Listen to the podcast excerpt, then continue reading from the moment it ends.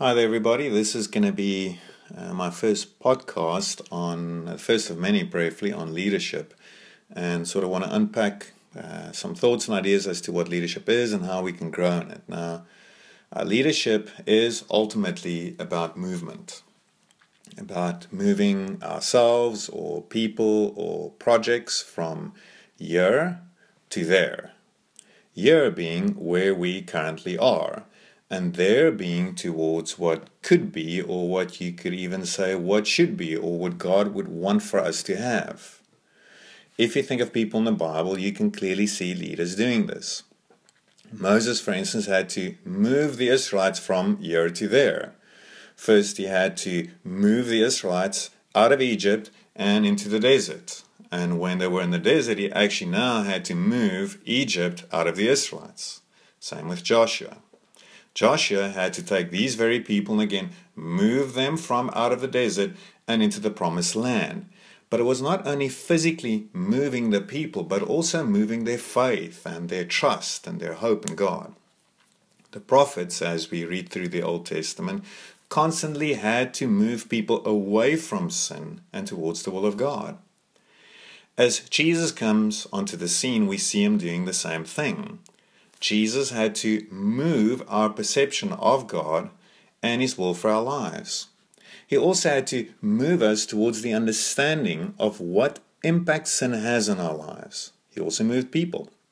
He moved a tax collector, a zealot, and a bunch of fishermen from being ordinary people to extraordinary people.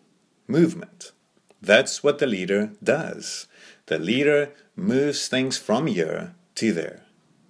Um, now, many might say, well, I don't know about that. I'm not sure if I like that or if I'm built for that. And in a sense, I have some understanding for that. It's, well, I'm more of a shepherd, more of a manager. Well, it is certainly true that the Bible calls all of us to be great shepherds, and we can do a whole nother podcast on what that would mean. But the Bible also certainly calls us to move things from here to there. And in this opening podcast, I just want to talk about four things, four areas of movement. And in the following podcast, we'll talk about so how do we do it. I think first and foremost, we need to move ourselves. One of my favorite scriptures is in John chapter 3, verse 30, where John the Baptist, referring to Jesus, says, He must become greater, I must become less. He must increase, and I must decrease.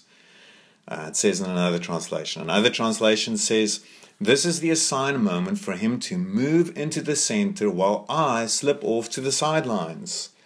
For Jesus to become greater while I become less, for him to increase while I decrease, requires, guess what? Movement. And through God's grace, His Spirit, the Scriptures, and other people, my own heart needs to move. It needs to move from here to there. It needs to move from where we currently or where it currently is to where God would want it to be. It's movement. The second area of movement or things we need to move is we need to move each other. In Colossians chapter 1 verse 28, Paul says referring to Jesus, he says he is the one we proclaim, admonishing and teaching everyone with all wisdom, so that we may present everyone fully mature in Christ. To this end, I strenuously contend with all the energy Christ so powerfully works in me. The word that would have stood out for the first century audience is everyone. At that time, the Gnostics believed that the knowledge necessary for salvation was so involved and so difficult that it was the possession of but a few men. The Jews, on the other hand, would never have agreed that God had any use for every man they refused to accept that he was the God of the Gentiles. The idea of him being God uh, to the Gentiles was even blasphemous for them. But here Paul is saying, no, this knowledge is for everyone. The knowledge necessary for salvation is for everyone. Therefore, we teach and admonish everyone towards maturity in Christ. As a leader, it's my job to move not only myself towards maturity, but to move those that I'm responsible for towards maturity. Whether they would be those that I lead in my family group, whether they would be my own family, We need to move our families towards seeing the beauty and the value of Jesus. It doesn't just happen naturally, it requires movement. We need to move our children towards knowing Jesus, and we need to move other disciples towards maturity. Paul says that's our call. The third area of movement is that I believe we need to move the mission. In Mark chapter 1, early on, uh, Jesus healing people uh, up to late at night. It says that the house that he was in, that there was so many people coming to it, there wasn't even a room outside of the house anymore. Uh, he had a good night's rest, and then it says in Mark 1, verse 35, that very early in the morning, while it was still dark, Jesus got up, left the house, and went off to a solitary place where he prayed.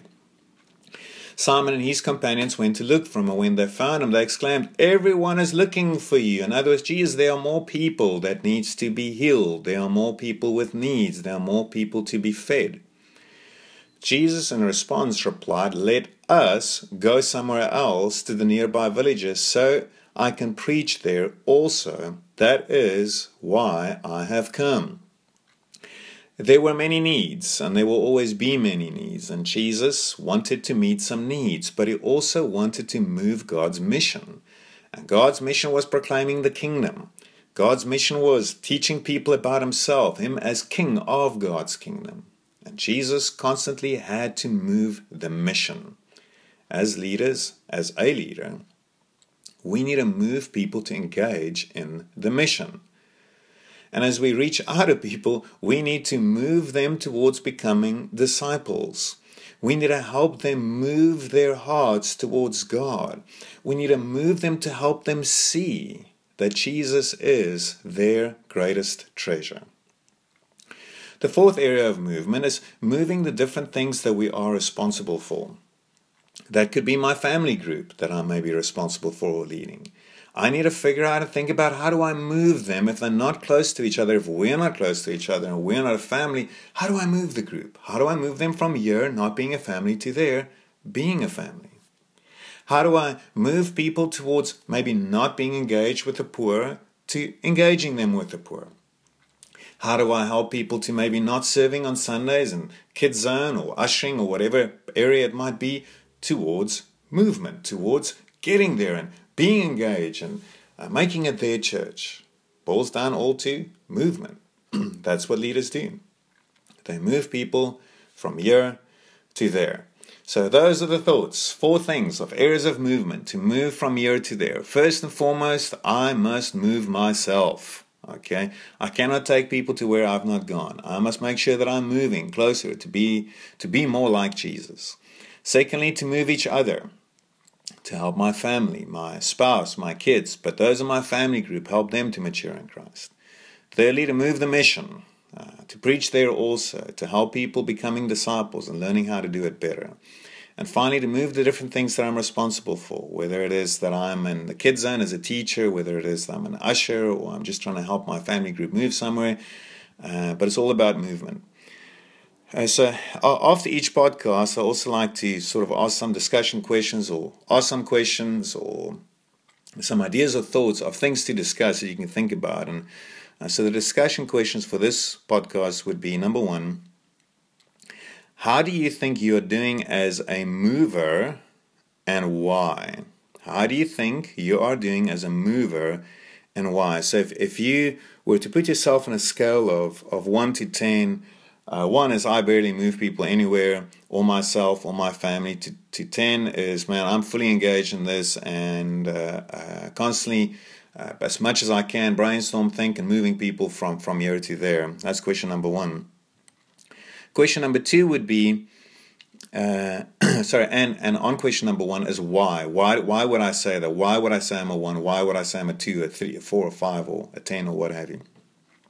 Question number two is what could some plus one steps be for you? Plus one steps, uh, when I talk about a plus one, and maybe we'll do a whole podcast on that, is, but it's not to jump from here to there, but to move in small increments of plus one. So if I'm currently uh, as a mover, I'm a 1 out of 10 or I'm a 4 out of 10. If I'm a 4, what would a plus 1 be? So, what would it look like for me to be a 5 out of 10? what would that look like? And then obviously, how do I think uh, I will get there? But anyway, I hope this was helpful to you, and uh, please look out for uh, podcast uh, number two on the subject matter of movement from here to there.